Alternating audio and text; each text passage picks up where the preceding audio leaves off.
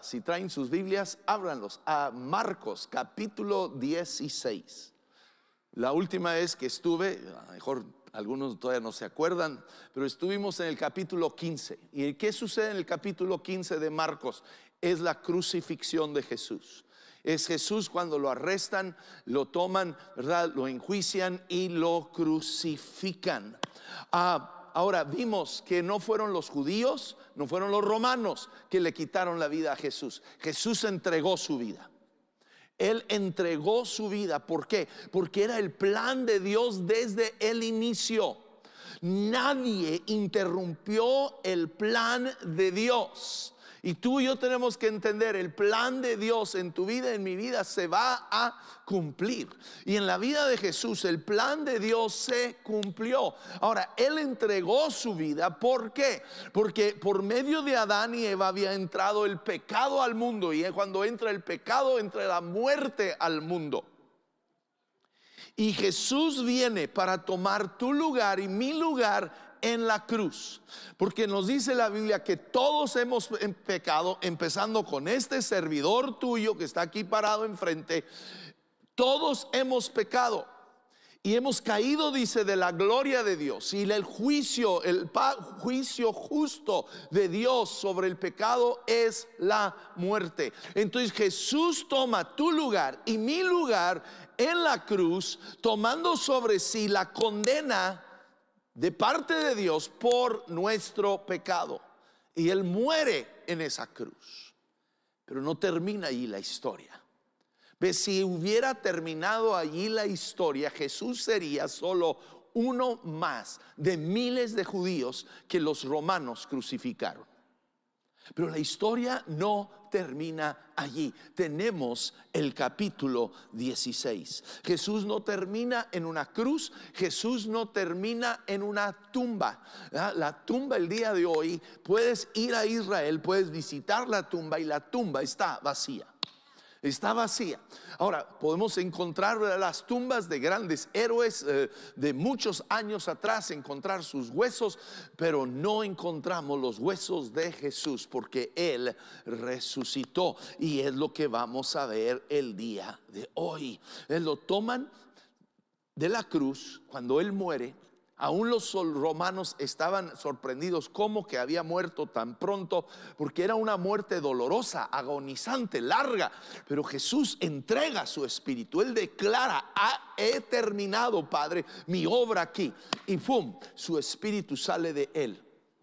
Toman su cuerpo, lo ponen en una tumba ponen enfrente de la tumba una piedra para tapar la tumba, una piedra de como dos toneladas, calculan que pesaba esa piedra, dos toneladas, y luego ponen enfrente de esa piedra de dos toneladas soldados romanos, por temor de que alguien fuera a robar ese cuerpo. Entonces está custodiado por estos soldados romanos. Ahora, todos los discípulos de Jesús pensaron que su sueño había terminado. Sus discípulos están deprimidos, sus discípulos están pensando, pensábamos que Él era el Salvador, el Mesías, y lo han matado. Y los mismos discípulos de Jesús, a pesar de que vimos en Marcos que Jesús les había dicho mínimo cuatro diferentes ocasiones, voy a morir, pero voy a resucitar, pero todavía no les había entrado en la cabeza, no lo podían entender y ellos creen, esto ya se acabó, todo se acabó. Y están ellos escondiéndose escondiéndose por temor de que también va a haber represalias contra ellos. Y ahí es donde empezamos entonces en Marcos capítulo 16. Y nos dice, el sábado al atardecer, cuando terminó el día de descanso, María Magdalena, Salomé y María, la madre de Santiago, fueron a comprar especies para el entierro a fin de ungir el cuerpo de Jesús. Recuerdan, lo habían crucificado, lo toman y lo entierran antes de que inicie el día de reposo. Entonces, ni siquiera habían tenido tiempo para en ese tiempo embalsamaban con perfume, con, con especies a los cuerpos para que no gedieran, ¿verdad? Con el tiempo. Entonces ellas lo van a hacer después. Y ahí van hacia la tumba. El domingo por la mañana muy temprano, justo al amanecer, fueron a la tumba. En el camino se preguntaban unas a otras, ¿quién nos correrá la piedra de la entrada de la tumba? Están, ¿Cómo vamos a entrar? Ahí está piedra de dos toneladas aquí enfrente. Pero cuando llegaron se fijaron y vieron que la piedra, que era muy grande, ya estaba corrida. Y cuando entraron en la tumba vieron a un joven vestido con un manto blanco sentado al lado derecho y las mujeres estaban asustadas. Pero el ángel les dijo, no se alarmen. Ustedes buscan a Jesús de Nazaret, el cual fue crucificado. No está aquí. ¿Por qué no está? Ha resucitado. Miren, aquí es donde pusieron su cuerpo. Ahora vayan y cuéntenles a sus discípulos, incluido a Pedro que Jesús va delante de ustedes a Galilea. Allí lo verán tal como les dijo antes de morir. Ahora tenemos aquí, ¿por qué es que la piedra se movió? ¿Por qué es que la piedra fue removida? No era para que Jesús saliera. Vamos a ver en otros de los evangelios, Jesús después de su resurrección atravesaba paredes, entraba en cuartos con, puertas cerradas con llave, pero él hacía su presencia llegar allí. Entonces la piedra no se removió para que Jesús pudiera salir, la piedra se removió para que estas mujeres y los discípulos pudieran entrar y ver que Jesús había resucitado, que pudieran ver que esa tumba estaba vacía, lo hizo por nosotros. Ahora, los cuatro evangelios nos hablan de este gran acontecimiento. Quiero irme a Mateo capítulo 28. Dice, el domingo por la mañana temprano, aquí es la segunda vez que mencionan el domingo, después de este acontecimiento, los discípulos, a pesar de que tenían una cultura de reunirse los sábados, porque eran judíos, era el día de reposo, empiezan a reunirse el domingo. ¿Por qué? Porque el domingo era el día de la resurrección. Nos reunimos hoy en domingo, no en sábado. ¿Por qué? Porque es el día que celebramos que Jesús ha resucitado, que Jesús viene a darnos vida. Por eso lo celebramos el domingo en la mañana. Que nunca se te olvide. Cuando tú despiertas domingo en la mañana, este es el día en el que el, el Señor resucitó de los muertos. Es un día de milagros. Y dice, cuando amaneció el nuevo día, María Magdalena y la otra María fueron a visitar la tumba. De repente se produjo un gran terremoto, pues el ángel del Señor descendió del cielo, corrió la piedra a un lado y se sentó sobre ella. Su rostro brillaba como un relámpago y su ropa era blanca como la nieve. Los guardias temblaron de miedo cuando lo vieron y cayeron desmayados por completo. Entonces el ángel les habló a las mujeres, no teman, dijo, sé que buscan a Jesús el que fue crucificado, no está aquí, ha resucitado como dijo que sucedería. Vengan que vean el lugar donde estaba su cuerpo. Por eso se movió la piedra. No dice que se movió la piedra y Jesús salió, ¿verdad que no? En ninguno de los evangelios dice eso, pero en cada uno de esos dice, se removió la piedra y luego les dice, entren, vean. Vean, confirmen. Dice, ahora vayan rápidamente y cuéntenles a sus discípulos que ha resucitado y que va delante de ustedes a Galilea. Allí lo verán. Recuerden lo que les ha dicho. Y las mujeres se fueron a toda prisa. Estaban asustadas, pero a la vez llenas de gran alegría y se apresuraron para dar el mensaje del ángel a los discípulos. Mientras iban, Jesús les salió al encuentro y las saludó. Ellas corrieron hasta él, abrazaron sus pies y lo adoraron. Entonces Jesús les dijo, no teman, digan a mis hermanos que vayan a Galilea, allí me verán. Lucas nos cuenta, capítulo 24, verso 9. Así que regresaron corriendo de la tumba a contarle a los once discípulos y todos los demás lo que había sucedido. Fueron María Magdalena, Juana, María y María la madre de Santiago. Y varias mujeres más quienes contaron a los apóstoles lo que pasó, pero a los hombres el relato les parecía una tontería y no les creyeron. Mujeres, perdónenos porque a través de los siglos no les hemos hecho mucho caso. Y, en esos tiempos el testimonio de una mujer no valía nada. Pero Jesús se revela primeramente a las mujeres. En esta ocasión, no siempre, ¿ok? No, no, no, no, no, no. Y entonces estas mujeres llegan y le dicen a los discípulos, ahí están, ¿verdad? Los once, porque Judas ya no está allí. Los once le están diciendo, Jesús ha resucitado, lo vimos, vimos la tumba vacía y ellos no les creen, no les creen. Dice, sin embargo, Pedro, y, sabemos en otro evangelio que también Juan, se levantaron de un salto, corrieron a la tumba para ver por sí mismo, agachándose, miró hacia adentro y vio solo los lienzos de lino vacíos. Luego regresó a la casa preguntándose qué habría ocurrido. Ya le dijeron lo que ocurrió. Ya fue y vio la tumba vacía y todavía se está rascando. Jesús le había dicho y se está rascando la cabeza qué es lo que ha sucedido. ¿Ves? Tenemos aquí tanta evidencia de la resurrección de Jesús. No es un mito, no es un secreto a voces. Es un hecho histórico confirmado.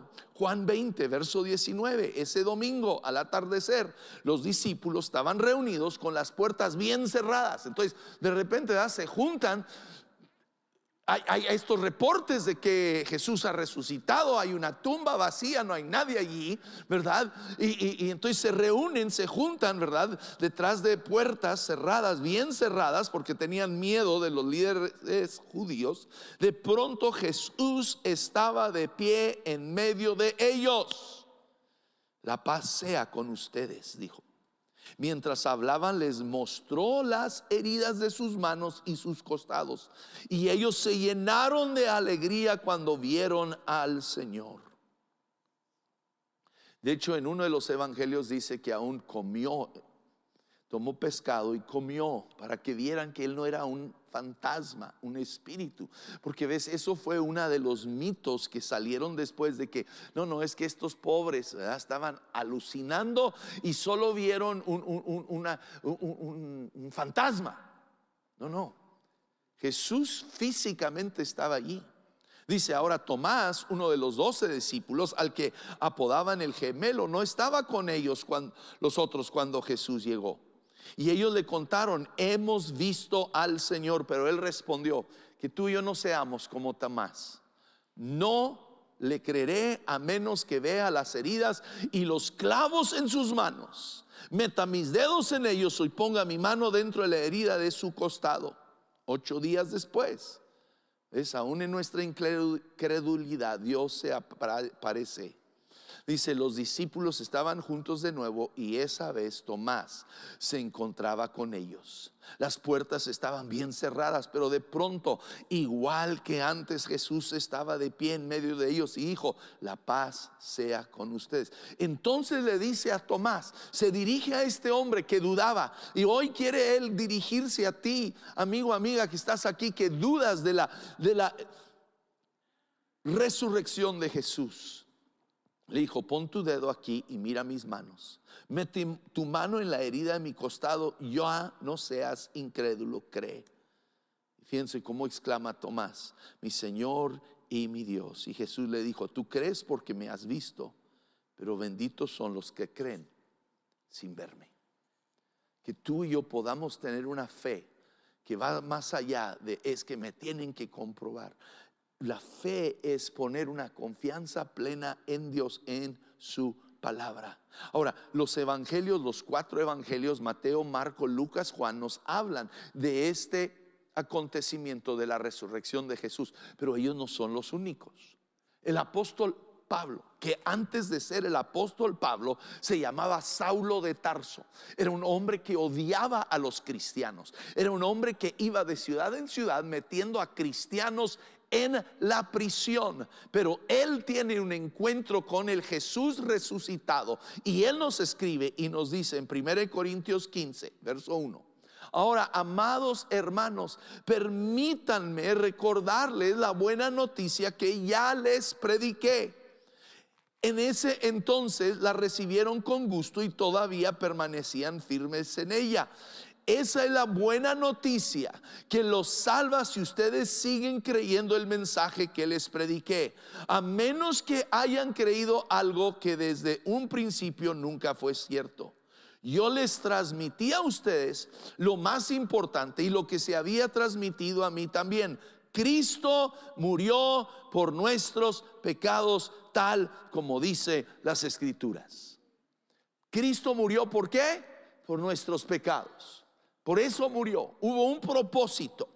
Sí, dice, fue enterrado, pero al tercer día fue levantado de los muertos tal como dicen las escrituras. Lo vio Pedro, lo vieron los doce, más tarde lo vieron más de 500 de sus seguidores a la vez, la mayoría de los cuales todavía viven, algunos ya han muerto. Luego lo vio Santiago y ahorita vamos a ver Santiago, lo importante que es eh, reconocerlo a él. Y después lo vieron todos los apóstoles. Por último, como si hubiera nacido en un tiempo que no me correspondía, también lo vi yo. Pues soy el más insignificante de todos los apóstoles. De hecho, ni siquiera soy digno de ser llamado apóstol después de haber perseguido a la iglesia de Dios como lo hice. Sin embargo, lo que ahora soy, todo se debe a que Dios derramó su favor especial sobre mí y no sin resultado. Saben que tú y yo debemos, como Pablo, poder declarar, tú y yo somos hoy lo que somos gracias a la gracia de Dios derramado sobre nuestras vidas. Es la gracia de Dios. Ahora dice, verso 12, pero díganme lo siguiente, dado que nosotros predicamos que Cristo se levantó de los muertos, ¿por qué algunos de ustedes dicen que no habrá resurrección de los muertos? Había en ese momento una corriente entre varios de ellos diciendo que ya no había una resurrección. Habían perdido su fe en este elemento fundamental de nuestra fe. Y Pablo que les dice, si no hay resurrección de los muertos, entonces Cristo tampoco ha resucitado. ¿Ves? Esta resurrección de Jesucristo no es solo algo histórico que impacta la vida de Jesucristo. La resurrección de Jesucristo es lo que nos da a ti y a mí la seguridad y la certeza de que tú y yo vamos a resucitar que la tumba no es el final de nuestra vida, es el inicio de lo que Dios tiene. Pero escúchame, nuestra eternidad, nuestra eternidad, tu eternidad y mi eternidad no inicia el día que morimos, inicia el día que tú y yo le damos nuestra vida a Jesucristo. Ese día, nuestra eternidad inicia. Dice, si Cristo, verso 14, si Cristo no ha resucitado, entonces toda nuestra predicación es inútil. La fe de ustedes también es inútil. Y no nosotros los apóstoles estaríamos todos mirando mintiendo acerca de Dios, porque hemos dicho que Dios levantó a Cristo de la tumba. Así que eso no puede ser cierto si no hay resurrección de los muertos. Y si no hay resurrección de los muertos, entonces Cristo no ha resucitado. Y si Cristo no ha resucitado, entonces la fe de ustedes es inútil y todavía son culpables de sus pecados. En ese caso, todos los que murieron creyendo en Cristo están perdidos. Y si nuestra esperanza en Cristo es solo para esta vida, somos los más dignos de lástima de todo el mundo. Está diciendo, si la realidad de la resurrección no existe, somos la gente más miserable sobre la faz de la tierra. Pero ves, es una realidad. Él dice, lo cierto es, verso 20, es que Cristo sí resucitó de los muertos. Y luego declara, Él es el primer fruto de la gran cosecha, el primero de todos los que murieron. Ahora, ¿cómo? miles de personas habían muerto antes de Jesús. ¿Cómo es que es el primero? Está hablando de que Él es el primero que resucita para jamás volver a morir. Pues Jesús había resucitado a varios muertos en su ministerio. Conocemos algunos de ellos. Conocemos a Lázaro, ¿verdad? Que Jesús resucitó después de tres días eh, eh, en la tumba. Sabemos de, la hija de Jairo que estaba muerto y él la resucita. Sabemos, ¿verdad? De el hijo de la viuda que Jesús se encuentra eh, en el, van ya en la procesión fúnebre y él tiene compasión de esta mujer, resucita a su hijo. Sabemos de estas resurrecciones, pero saben que todos ellos, Lázaro, la hija de Jairo, el hijo de la viuda, todos ellos volvieron a morir. Tuvieron una vida más extensa de lo normal, vivieron unos años más, pero finalmente murieron igual con todo ser humano. Pero Jesucristo, escúchame, aquí es lo que está estableciendo. Jesucristo resucitó para jamás volver a morir. Él venció a la muerte para siempre. Ahora, nosotros morimos físicamente, ¿sí? Porque ves, la muerte física entró cuando Adán y Eva pecaron. Sigue aquí Pablo, verso 21. Así que ya ven, tal como la muerte entró en el mundo por medio de un hombre, Adán. Ahora la resurrección de los muertos ha comenzado por medio de otro hombre, Jesucristo. ¿Sí? Así como todos mueren porque todos pertenecemos a Adán. ¿Ves? Todos somos descendientes de Adán y de Eva. Dios inicia, Dios crea a Adán y Eva, de ahí viene la humanidad. Entonces cuando ellos pecan y esa maldición de la muerte física viene sobre ellos, es pasado de generación en generación. Por eso tú y yo, nuestros cuerpos, este cuerpo se va a morir, lo van a enterrar. Están invitados. No me empujen, no se me aceleren, pero están invitados, ¿ok? ¿Sí? Pero dice, todos los que pertenecen a Cristo recibirán vida nueva.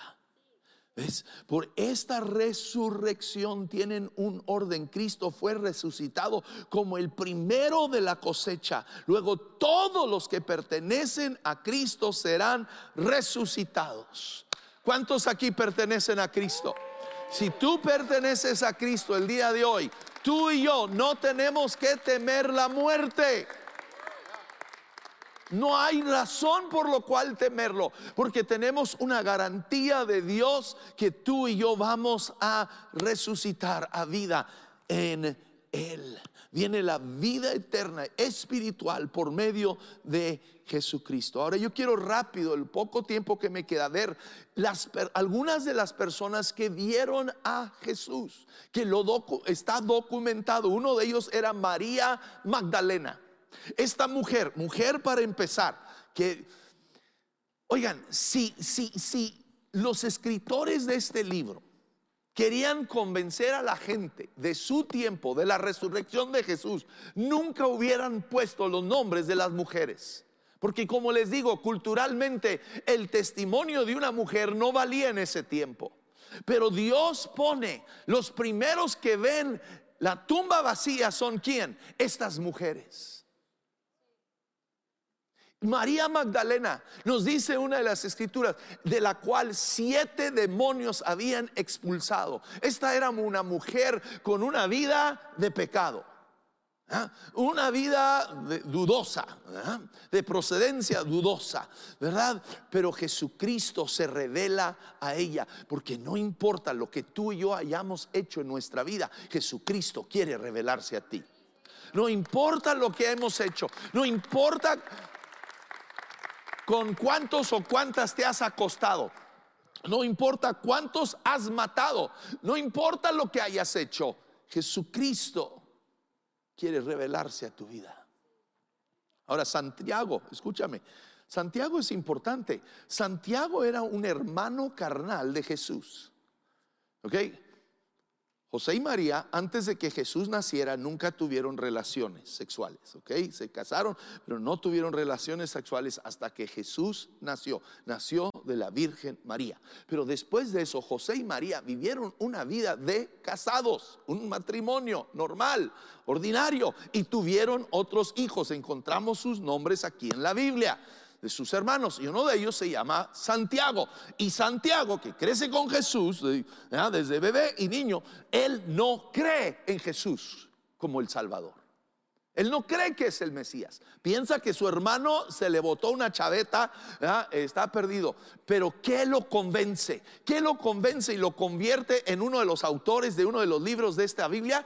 El hecho de la resurrección. Cuando él ve a su hermano crucificado en la cruz, su hermano puesto en una tumba, y luego lo ve caminando hablando, comiendo con ellos, él se convierte en un seguidor de Jesús y un discípulo de Jesucristo.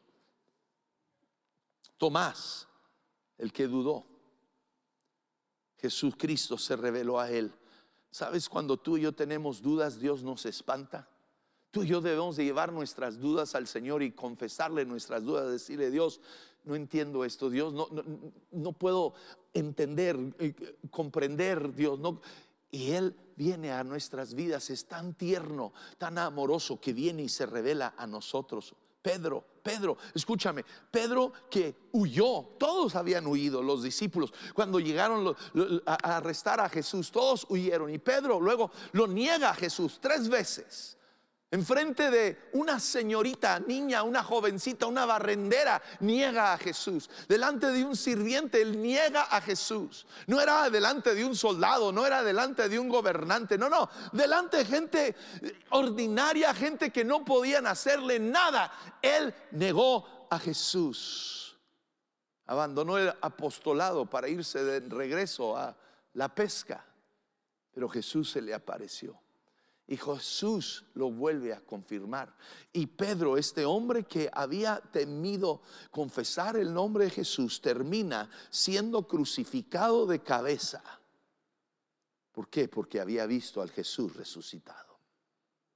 Su vida fue transformada por el encuentro con el Jesús resucitado. Y Saulo de Tarso, este perseguidor de Jesús, este hombre que estuvo cuando apedrearon y mataron a Esteban, este hombre que andaba de ciudad en ciudad metiendo a cristianos a la prisión, tiene un encuentro con Jesús y su vida es transformada. El resto de su vida la dedica predicando de, Jesucristo. Termina en la prisión, termina muriendo en una prisión en Roma, en unas condiciones deplorables, pero jamás jamás dejó de confesar que Jesucristo era el Señor, que Jesucristo había resucitado de los muertos.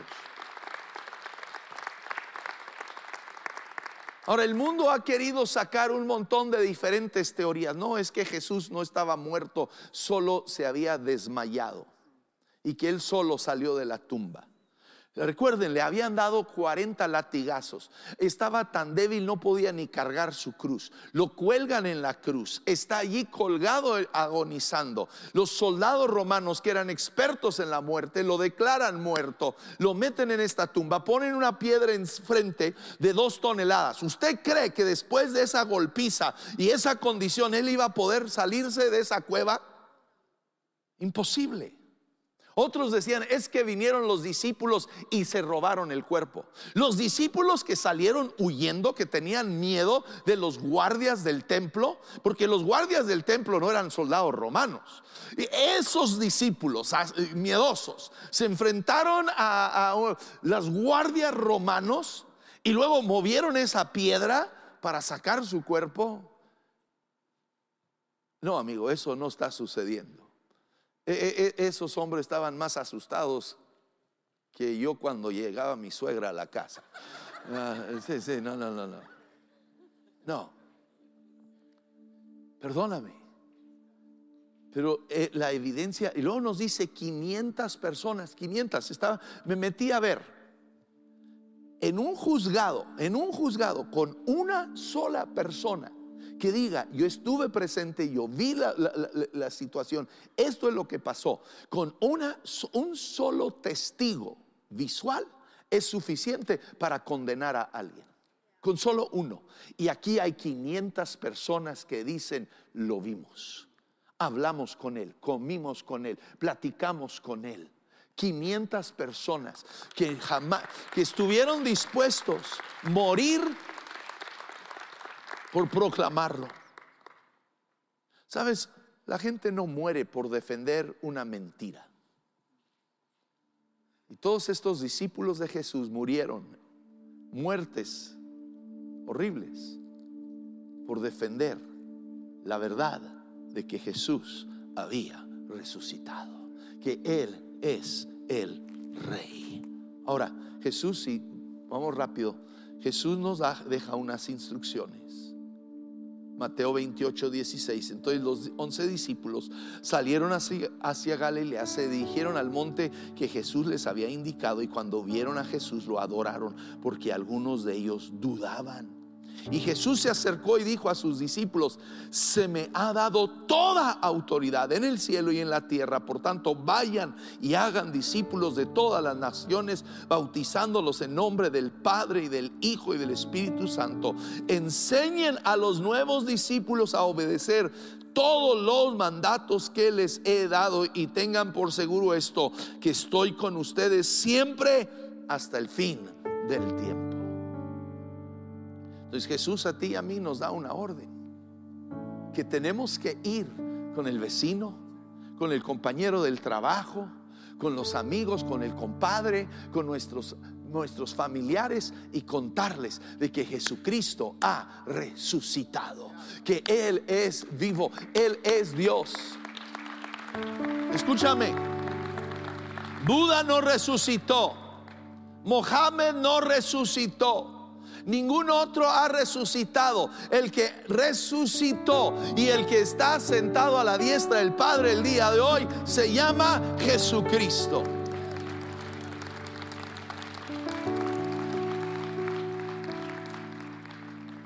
Ahora, Él no nos envía a hacer esta obra de proclamar su resurrección, su vida, en nuestra propia habilidad y poder, o no.